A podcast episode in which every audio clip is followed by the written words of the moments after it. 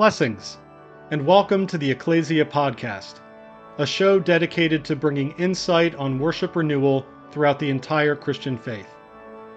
I'm your host, Dr. Kevin Myers, and each week I will be joined by Dr. Jim Hart and other special guests as we enter into discussion on the various topics of Christian worship and how to better worship together as the unified body of Christ. This podcast is sponsored and hosted by the Robert E. Webber Institute for Worship Studies, an institution focused solely on worship education.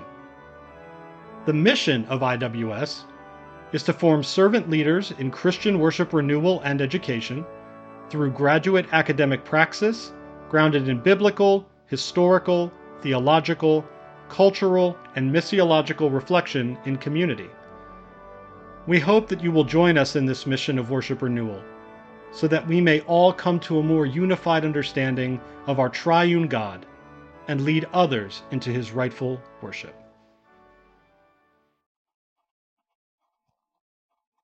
All right, we are live. Jim Hart, good to see you, friend. Just good to be back at this. Yeah. Yes, I am now a father, and it's going to be a month on Sunday, and it's crazy. It's a wild ride, but very, very blessed. Kateri Tekakwitha, she's doing well, and I've been told by everybody, well, we definitely know she's a Catholic baby, so. Where'd the name come from? St. Kateri Tekakwitha, so the Native American saint. She's called the Lily of the Mohawks. She has a wonderful conversion story. I highly encourage people to read about it. Her shrine is in Fonda, New York, beautiful upstate New York. And her burial site is not far from there as well, where the shrine of the North American martyrs. And I think that's where she is. So, and then St. Therese, the little flower was her middle name. So just two amazing women of history that have shown the light of Christ, and can't name your daughter after, just anyone. So. Yeah. My new granddaughter, who was born in November, is Elizabeth Claire, named after St. Elizabeth. Oh, beautiful. The mother of St. John the Baptist. Yeah. And then St. Claire of Assisi, the sidekick of St. Francis. And they're both. She gets, I'm a huge St. Francis guy. He's my confirmation saint, but Claire gets so missed because of him. And she's amazing. Her story is so cool. If you ever get out to Assisi, you can kind of walk both paths, really. You can kind of walk and really immerse yourself in the life of Francis, but you can also, there's almost like this other world you can walk into of Claire's life, which is really beautiful. So it's good that they kind of have, that they really, really honor them both, but that's a beautiful name. Well, my daughter settled on Denver to Assisi, so they bought me a San Damiano Cross and brought it back to me. Nice. Because that's why I have it hanging right here over my desk. So the San Damiano Cross, of course, is where St. Francis heard the Lord speak to him and say, rebuild my church. And of course, then he took, which he took it literally. Well, he took it literally. And so the reason I keep it here is because it's kind of the same message when it comes to IWS. Yeah. Redoing the church through worship, and that's exactly what we're about doing, is to rebuild or renew the church. Absolutely, and give us an update. What's going on with IWS? I saw you guys had a good winter and then summer session, and we're coming out of this mixed modality and all this stuff. So how's IWS faring, Jim? How are you faring? Well, it's been a very interesting few years. Been a bit rough in the last few years with having to go completely online for two sessions, and then slowly beginning to implement mixed modality. Look, how that's a combination of our low residency intensive, on campus intensive, face to face, along with having the possibility of students attending classes via online.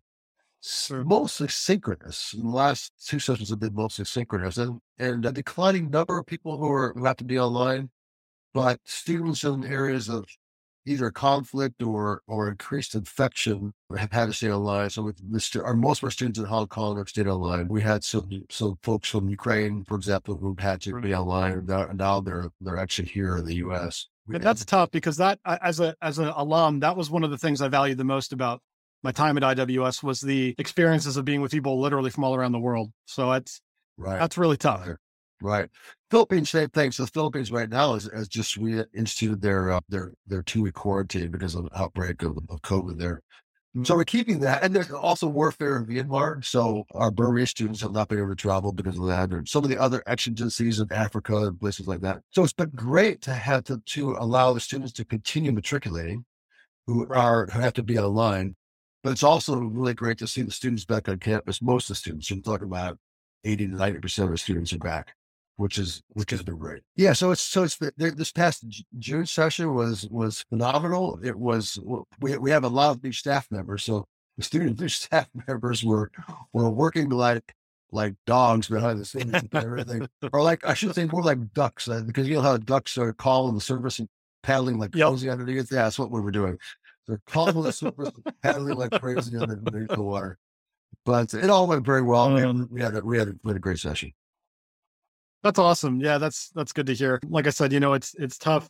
Over here at Newman at Mizzou, it's been really good to have students back on campus. It's been really nice to do the things that over the last couple of years have been difficult, if not impossible to do. So kind of feeling that sense of we're at least learning how to live with this thing. And even though, it's still here but being able to have one of the big things we've missed, and it's actually what we're going to talk about, is our communion at Mass under both species. Being able to have the body and blood distributed again by the community to the community is an incredible thing. And that's what we're going to dive into today, talking about this third pillar of the fourfold order that IWS, that Bob Webber so beautifully explained. And this is the table pillar, right? So communion and what that looks like and how that looks different in many places, but how there's such a great sense of unity. And unfortunately, in other areas, a great sense of disunity. So, yeah, that's my daughter Erica said one time. She's a graduate of IWS, and we were talking with one of our guest speakers, and she said, and I'm paraphrasing a little bit. So, Erica, if you listen to this, I'm sorry, I'm paraphrasing you. It's your dad, Erica. It's not me. That's right. She said, unfortunately, the greatest symbol of our unity has also become the icon of our disunity. So we see both of those coming together in the Eucharist. So the potential of unity is the greatest in the Eucharist, and also the icon of our disunity is also the greatest, most visceral in the Eucharist. Yeah. So let's start there with unity, though, Jim. What about the Eucharist is what, like in your background? I mean, and understanding, when you come to worship, how there's a lot of times where we put a lot of weight on the word, because of course it's the word of God being proclaimed. But then in other backgrounds, the Eucharist kind of takes that main stage of, well, now we're literally eating the living word of God. We are taking this on and so where does that unity kind of begin? It is more visceral, isn't it? When you actually smell, taste, see, chew. On the symbols or on the reality of the body and blood of Christ. So my first experience with all that being more visceral was when I was in college at Oral Roberts University. Back then we had communion 7 times a week. So Monday through Friday at noon, had a Friday night service that were 2 hours and a Sunday night service that were 2 hours. And our chaplain back then, Dr. Bob Stamps, who's still a good friend of mine and still a mentor of mine, was the guy who initiated all that. He would say, in light of Oral Roberts' strong orientation towards having a faith contact somewhere, he said, the Eucharist is the ultimate contact of our faith. It's the ultimate tangibility of the Lord's presence with us in bread and in wine. That's where we have the visceral, tangible presence of Christ being manifested to us. And those services, particularly the Friday night service, the one I went to, other people went a lot to Sunday night, but as a musician, I had to practice my board. Yes. Usually not in Sunday night. I feel you. But Friday night, I used to be there, and there was a tangible presence. And it was the word preached, but it was also the tangibility of the bread and wine, which were the body and blood of Christ to us. And Bob Stamps never tried to parse that. He just said, this is what it is. Just experience it. And admittedly, he said he was being a little bit experimental because he knew the theology that he was trying to communicate. But because of it being a very broad student body, there was only so much you could theologize on it. But it was an enacted theology.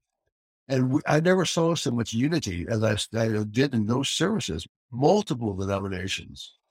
taking Eucharist together. And it was a beautiful icon to me of the unity of the body of Christ. That was my, in college. Yeah. And I mean, it starts from the very beginning of, I mean, obviously of Christian worship. I mean, the Last Supper, of course, but after the death of Christ, I mean, I always love going back to the first apology of St. Justin of the Martyr and reading in his chapter 67 about the weekly worship of Christians and, you know, just how concise it is. But if you read it now, you could put yourself in basically any modern Christian church and be like, we do some semblance of this. You know, it says, I'll just read a little bit of it here. He says, then we all rise together and pray. And as we before said, when our prayer is ended, bread and wine and water are brought, and the president in like manner offers prayers and thanksgivings according to his ability. And the people assent, saying, amen. There is a distribution to each and a participation of that over which thanks has been given. And to those who are absent, a portion is sent by the deacon. So we even have, you know, ministry to the sick is happening and all of this. You know, in the earliest annals of church history, this giant prayer of thanksgiving. And I kind of want to start there of, you know, when we're worshiping together, we are our most unified. And so when we are sharing in this thanksgiving together, you know, we can really come to understand that more. I think we talked about this on our last podcast on ecumenism of, you know, when we're sharing the table together, I know Bob Weber has always used the analogy of a dinner, you know, of like for hospitality and such. But this idea of when we come to the table of the Lord, that we are participating in a great communion with those around us and the saints in heaven, all those who have come before us. Right. And that it's this great gathering of the entire earthly and heavenly realm. Right. And nothing can be more unified than that. And so this idea that we're sharing the table with the body of our brothers and sisters that are around us is one thing. And when we talk about this pandemic, that's one of the things that we've missed the most of, I can't be in the body. I can't experience this unifying act, this great thing that was given to us at the Last Supper with my brothers and sisters in Christ. I'm being kept from that. And I think that was a great burden to a lot of people. It was. But yeah, well, where do you take it from there? From the time of Justin and all of these things that really bring us to that prayer of thanksgiving and that meal that we share. I was also kind of struck when you mentioned Justin, that St. Cyril of Jerusalem did the mystagogy on Justin's perspective. Yeah. Right? So he said, he made some important theological comments on what's happening there in the Eucharist. And we've kind of ignored those. I'm talking about someone who was around the same time who was commenting on what's going on at the Eucharist. And he says some things that really are challenging to those who have a more rationalistic, modernistic kind of perspective towards the Eucharist. Because he said there very specifically, when the words are said over the bread and wine, they're no longer bread and wine, they're now body and blood of Christ. And it's the mystagogy of St. Cyril of Jerusalem. Right. Go read it. It's very specific. So what do you do with that? You know, so it goes against the rational mind somewhat. So it goes against our Cartesian understanding of what's like readily observant or scientifically observant. But it takes it into the realm of mystery. And I think we need to embrace mystery fully in order to begin to move towards unity of understanding what was happening in the Eucharist. So it's not, I mean, people for 2,000 years have tried to explain it, and some have done very, very well, and some have not done so well to explain it. But anytime you try to rationalize something that is mysterious and yet truthful at the same time, is always challenging. It's something that we've been told, and it's something that, you know, we were given from the words of Christ. But at the same time, when we're not experiencing it in the exact same way that they experienced it, there is that greater heightened mystery and that heightened question. You know, you wonder. I think the biggest question I get from especially students at Mizzou that are maybe coming back to the church or that are starting back up again or are just completely new is, how do I get over this confusion of reality and divinity and all of this? And how do I kind of compartmentalize when I said, well, don't do that. Don't compartmentalize, you know, understand that it's all one big, beautiful reality from Christ and what that looks like. But the Eucharist is always the thing that serves as their biggest source of confusion.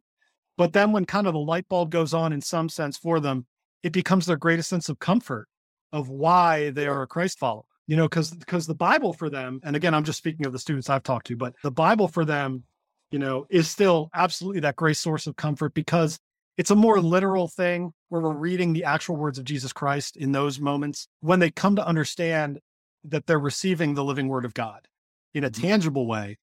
There's something different there. And I know, and this kind of, you know, will come into our discussion on the disunity amongst all Christians when it comes to the Eucharist. But one of the things in the Catholic tradition that we do that gets a lot of pushback is Eucharistic adoration.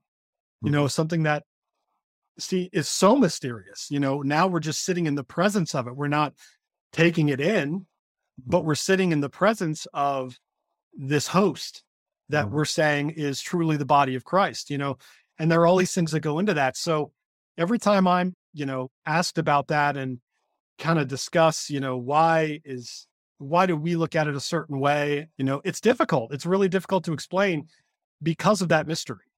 It is. So I go back to Augustine, who said, "Si comprehendes non est Deus." Yeah.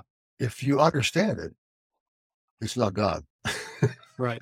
Right. In other words, yeah. They definitely don't try to seek to understand it. You should seek to try to understand. Yeah. It. But if you ever think you've arrived at the complete understanding, nope, that's not it. Probably have not. Probably have not, because there's so much more to it than that. So yeah, that sense of mystery is that's critical. That's critical. And yet also believing in the words of Jesus. So we believe in the words of Jesus in the gospel, right? When we hear a priest, we believe that Jesus is speaking to us through the word of God. Well, do we believe it when he said, "This is my body"? Yeah. He didn't say this represents my body. He said, "This is my body." Or when he says, "This is my blood," he said, right. "This represents my. This is a mere symbol of my body or blood." He said, "This is my body." So what do you do with that? Well, it's a brain tilt, right? Yeah, you can't understand that. And then when he was challenged with that, he intensified, "Unless you eat of my flesh and drink of my blood, you know, they lay in place with me." Yeah. So this is all John chapter 6. So there's that intensification, right, of what he was saying. So if you take Jesus at his word, there's something there that we need to try to participate in. I don't know that we'll ever understand it completely. So I think we need to participate in it and do it with some kind of an embrace of mystery that goes with it. So what are some thoughts? So Jim, it's, you know, I love your background and kind of the different camps you found yourself in through your life, your spiritual journey, and where that's brought you to, and you know, how we're constantly growing. I mean, spiritually, but also in our world, the academic and the spiritual kind of meld together. And so it's this great, like, we're trying to understand what we can't possibly understand. That's right. Sure. But from someone of your background, how do you see us getting to a place of closer unity in this Eucharist, of this time where, you know, it's not Catholic or Protestant, it's not Greek Orthodox, it's we're all celebrating the same table? Yeah. Yeah. It's a good question. Let me start with when. Sure. Whenever I see that happening, I don't see it happening in my lifetime. I think it's that there are too many moving parts of that conversation that need to happen. But the only way I see how is for us to have high level prayerful ecumenical conversation. So when I say high level, I'm not talking about people of authority or people of great theological knowledge. I'm talking about, let's talk about what's keeping us apart right now. Right. What is keeping us apart? What about real presence, for example, is keeping some of those from a more evangelical perspective away from those who would embrace real presence? How can we get to a place of understanding? I saw it happen in some of the documentation from Vatican II, and they're trying to work out. And actually, it was the Lutheran Catholic dialogue, which was instigated by Catholic II, not necessarily part of Catholic II.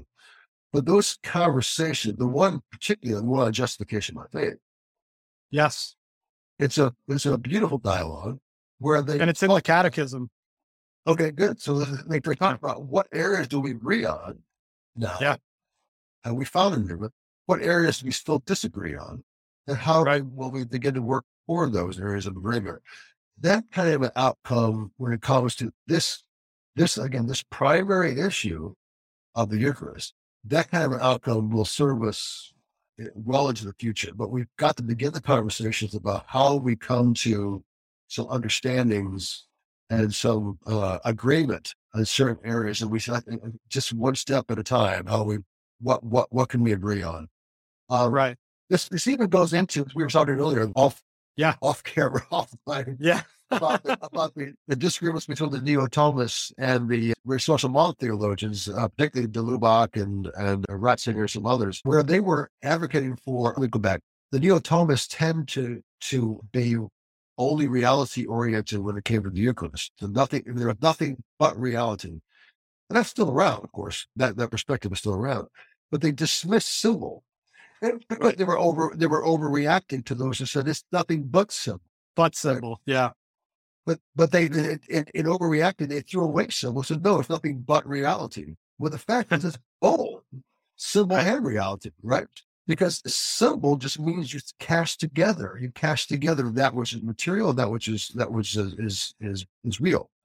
They're cast together, are real and spiritual in a spiritual way. They're cast together. It's the opposite of diabole, which means to cast apart. Well, these things are cast together. So is the Eucharist a symbol? Yeah, it's a symbol.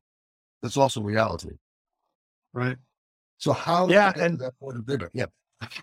Well, I mean, so again, another benefit of IWS is the perspectives and the differences of the people that you meet culturally, but also theologically, some of the things and how we've all been raised and what we've been taught and all that. And I know that the first time during communion at IWS that I didn't personally go up to receive, I had to answer some questions. And I was totally cool with that because I knew I would have to. And I thought, I actually welcomed it because I didn't want it to look as though I'm sitting there and going, "Ugh, your communion is not my communion." Because that's not what it is at all. It's more of a, how are we seeing this reality? And if I'm not seeing the reality in the same way, then it would affect my conscience to take. I'll put it this way. So Father Ed, who I work for in Denver, absolutely brilliant man. Every time we would have a funeral mass, a lot of times we have a lot of non-Catholics in the families or whatever, or even lapsed Catholics that haven't been there for a while. The running joke is we can always tell at the point where they go, "The Lord be with you." And when we hear, "and also with you," we go, "Okay, it's been 10 years since you've been there," since we changed the language a little bit. But what he would do at communion is instead of just saying, if you're not Catholic, don't come up and receive, which a lot of priests do. And I think that adds such a negativity and this idea of closed communion, which I hate that term so much. Yes, so do I. And rather what he would say is, I want you to go into your houses of worship wherever you are and pray for the decedent. And pray for them and join in your communions in your communities that we can have a unification of prayer. And he would say, I wouldn't want you to come up and receive something that you fully don't believe in the way that we are believing, that we're professing. And I was like, that's so beautiful. You're looking after the person's conscience and you're looking after the person where they are. And we're not saying we're right, you're wrong. What we're saying is, this is what we profess to believe. If that is not something that you fully get to, then we don't want to violate your conscience in this moment. And I thought, man, that shifted it for me, honestly, because I'm sure, either you grew up or friends that you grew up with that were saying, that Catholic communion is not our communion. And there's plenty that I still am around that are like, that Protestant communion is not our communion. And it's this huge cut. Nowhere else I've not run into this anywhere else. And I need to stress that because I think so many times, I get fed up with the idea of, people saying Catholic Protestant and label and be so heavy on these labels. And I go, if you would know that the one major division is just this, I mean, not saying just this is that it's not like a big deal, but that we are together in almost everything. And that we are right there. And that I try so hard, at least with my students, to break down that wall of Catholic and Protestant and go, we are Christians trying to get it right. We are trying to become unified. We're trying, you know, Christ says at the end, my want for this world is that they are all one in me. Mm-hmm. And that's what we're working on.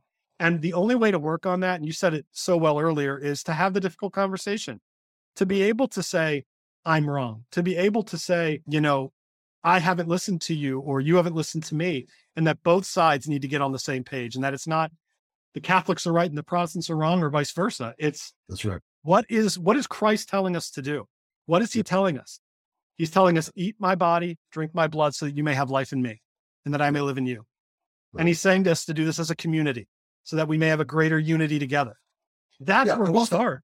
I've also got a pragmatic position on this as well. So when I look at what we're doing here out of the U.S. with our convocational Eucharist and with our closing Eucharist, with all we've done as a practicum for the 704 class, and what I experienced also at Oral Roberts University was pragmatic from the point was we experienced first before we understood.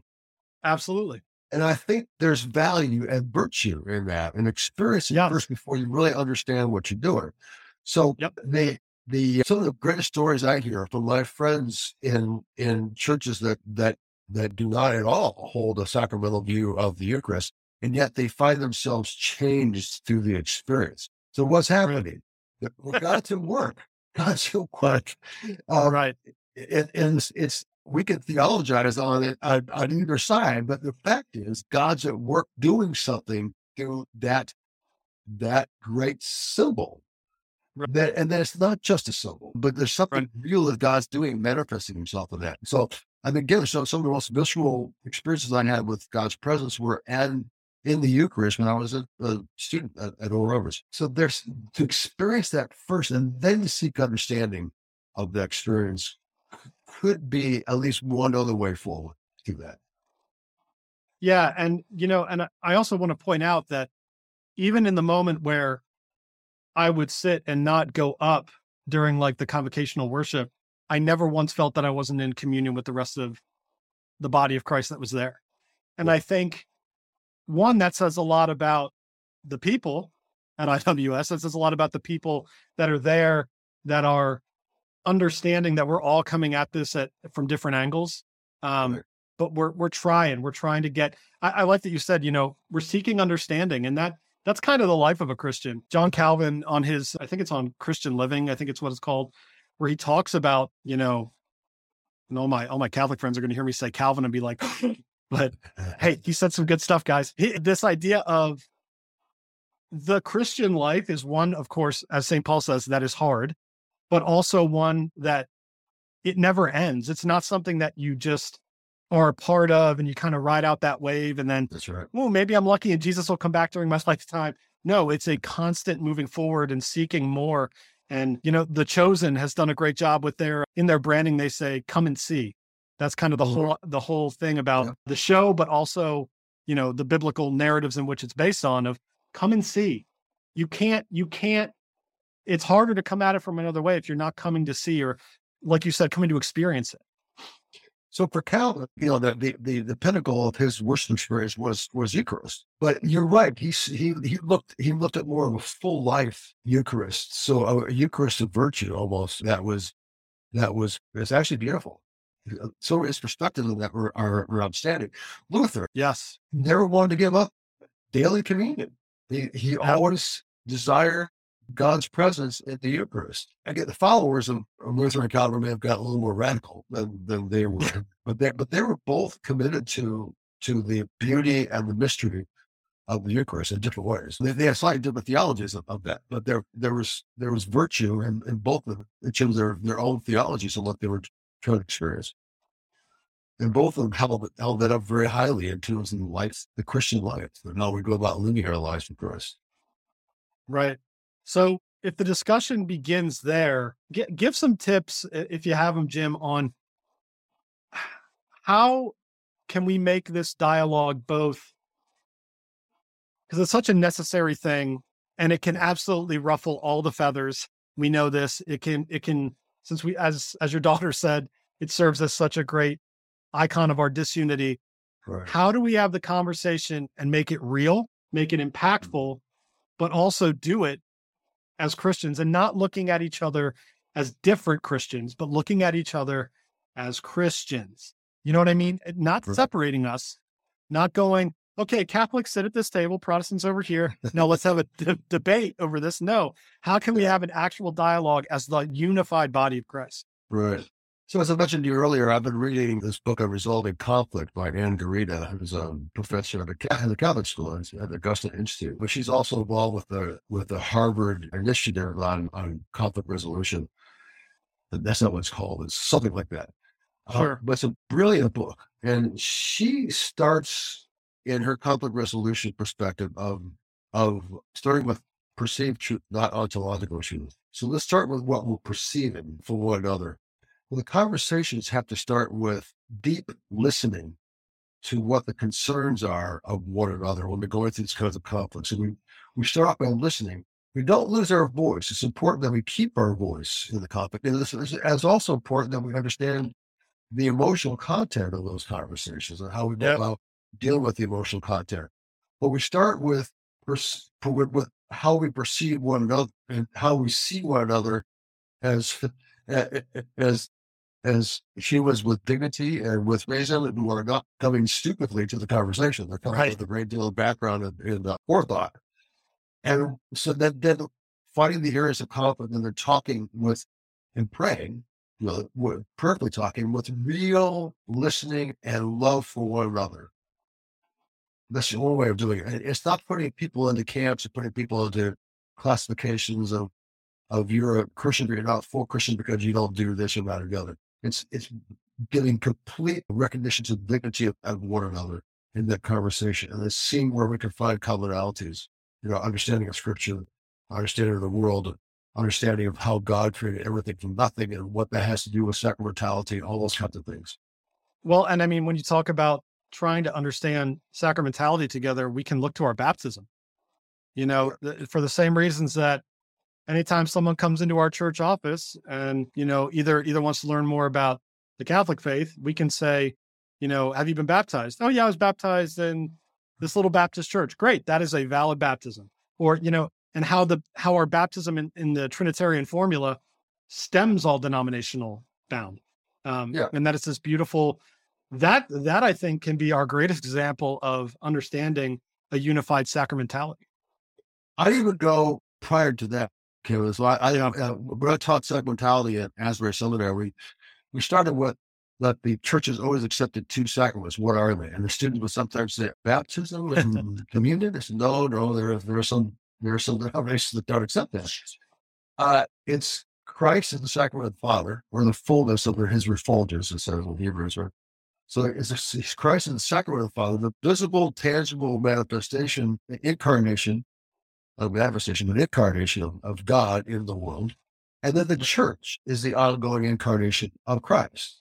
If you accept those two things as sacraments, and by the way, there's a third based on Genesis 1:1, that God created the whole world from nothing, creates the whole world from nothing, that everything that exists has God's DNA in it because he created it, whether it's man-made or naturally occurring, whether it's animal or mineral or vegetable, whatever it might be.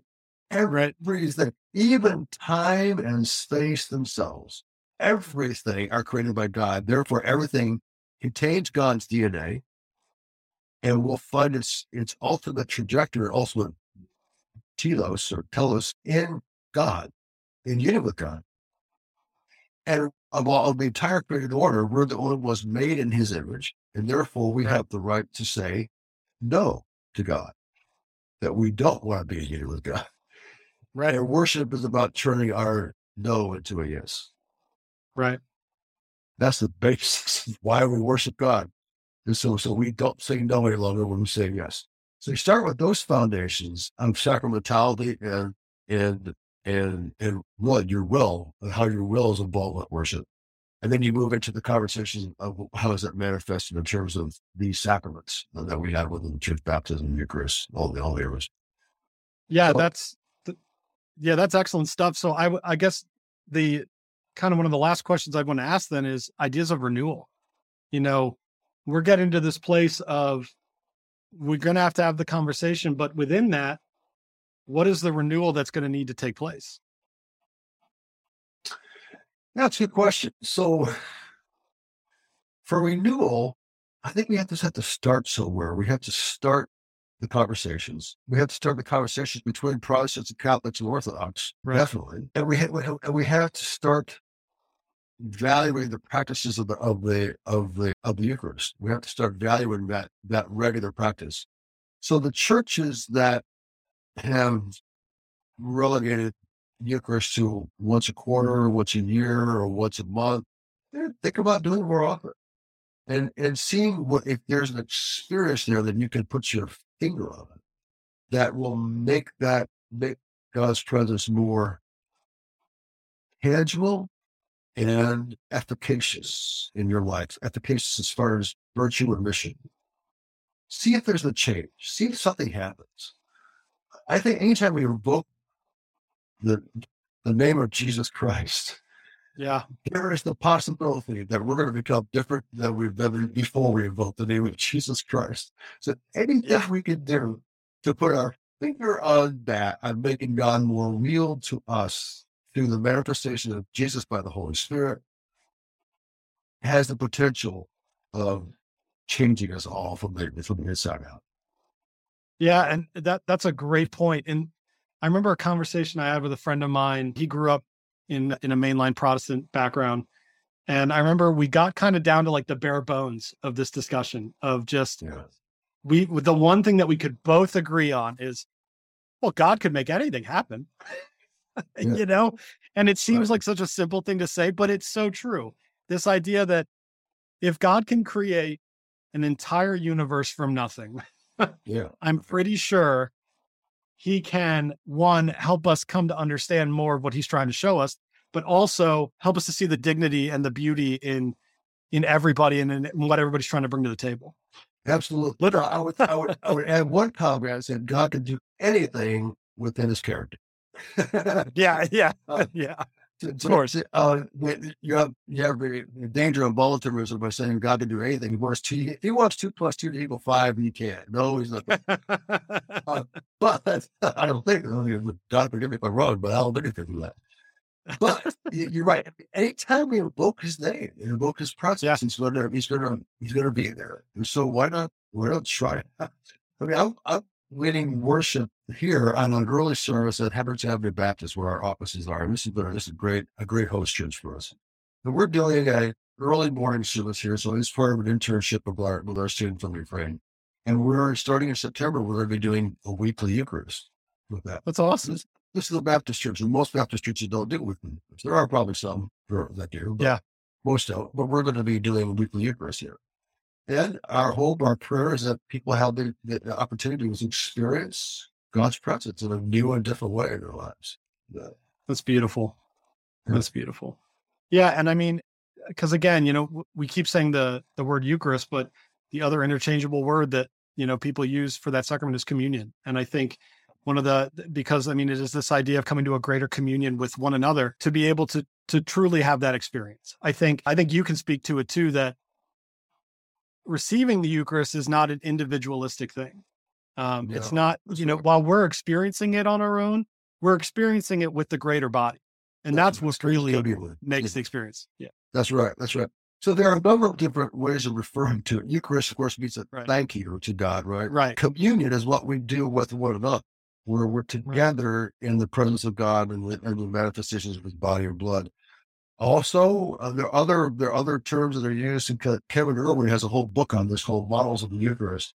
I'll mention a few of them. He calls the Eucharist the effective Word of God. So it's a Word of God like putting legs on the Word of God. Right. Making it tangible. He calls it the memorial of the Paschal Mystery. Another great way of saying it. A covenant renewal feast. This goes back to the in many ways, the Passover, the understanding of Passover, the covenant renewal feast. The Lord's Supper. Yep. It's a great way of saying it. Another one that is an interesting one that we could do a whole different podcast is food for the journey. I mentioned this in my presentation. I love that one. My opening comments to people when they were together, I thank them for gathering with us so we can partake of the food for the journey. Now they're thinking, of course, of food for next week. But by Anacom, The group of the journeyers who brought Michael journey to into the presence of the Lord. So that's all part of the same thing. And last thing, this is one that could be again the whole other podcast, but it's the idea of there being a sacrifice. What we do. Now I know that there are some Protestant sensibilities against that, but in reality, all worship is sacrificial. All of it. Right. We're not sacrificing to God, and God doesn't need our sacrifice. We're sacrificing, we're representing the sacrifice of Christ. We're reenacting it, living it, and re-participating in it so that we can bring our sacrifices of our lives, of all that we do, all that we have, including our treasures, to the Lord and give them back to Him again. Because we are selfish creatures. We tend to take those things back during the week. Give them back to God every Sunday. So we're re-sacrificing ourselves to Christ. I'll give him a shout out. Father Dan, our pastor at the Newman Center, he's the first priest and only that I've worked with that during Mass, right before we come to communion, he will extend to the faithful of, please place all your prayers, needs on the gifts of this altar so that we may unite them all to the death and resurrection of Jesus Christ in this great sacrifice. Absolutely. And that's what it is. That's just what it is. Yep. And my mentor, Bob Stamps, is saying, bring your enemies. He would say when they put the bread in your hand, see the face of your enemy in that bread. Then God loves that person as much as he loves you in particular. Yep. I love that. I've never forgotten that. And so I have an opportunity one time. Bob put his arm, he was standing behind me, put his arm around me, he calls me Jimmy. He said, Jimmy, don't forget to put your enemy in the bread.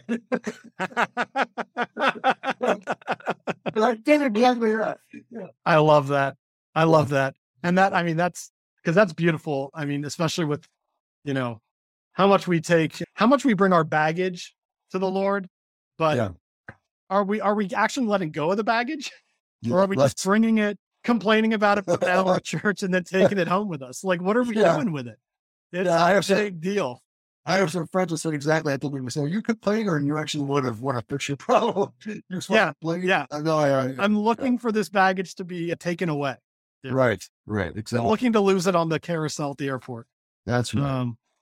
But oh no, Jim, this was beautiful. A really great discussion of just kind of what where we are as a people, as a Christian people, when it comes to this, and kind of how it sits as for some, it's the source and summit of what we do in worship. For others, it's something that they want more, and others, they haven't been able to experience it yet. So I think we bring it back to what you said so profoundly of, get that experience. If you haven't had that experience, or if you haven't had the idea or ability, try to experience it in whatever context you're in. Try to experience holding that host and drinking that blood and lean into the mystery. Lean into the mystery. Don't run from it. Lean into it. Beautiful. Love that. Well, thank you, Jim. Thank you. We're going to hopefully get another one out pretty soon on the fourth pillar, the sending, which you and I have talked about many times, especially with my contact. Robust sending. Exactly. That'll be fun to dive into on what that looks like. In fact, I'll say this before we go. I to this day will say to people, man, when I went to IWS and we kind of saw that more Episcopal / Anglican version of the sending and how the charge is at the end. Right, I'm like, man, I want that in the Catholic Church so bad. I love this so much. And they're like, oh, that does sound kind of cool. But so I'll give you a little precursor to that. De Lubac, the great Catholic theologian, said the two most holy moments of the Mass are these. The most holy is the words of consecration. The second one is ida missa est. Go, get out. Get out. That's a literal thing. Yeah. Yep. Yeah, it is. Beautiful. Well, thank you, Jim. And we'll get back at it soon. And thanks everybody for listening.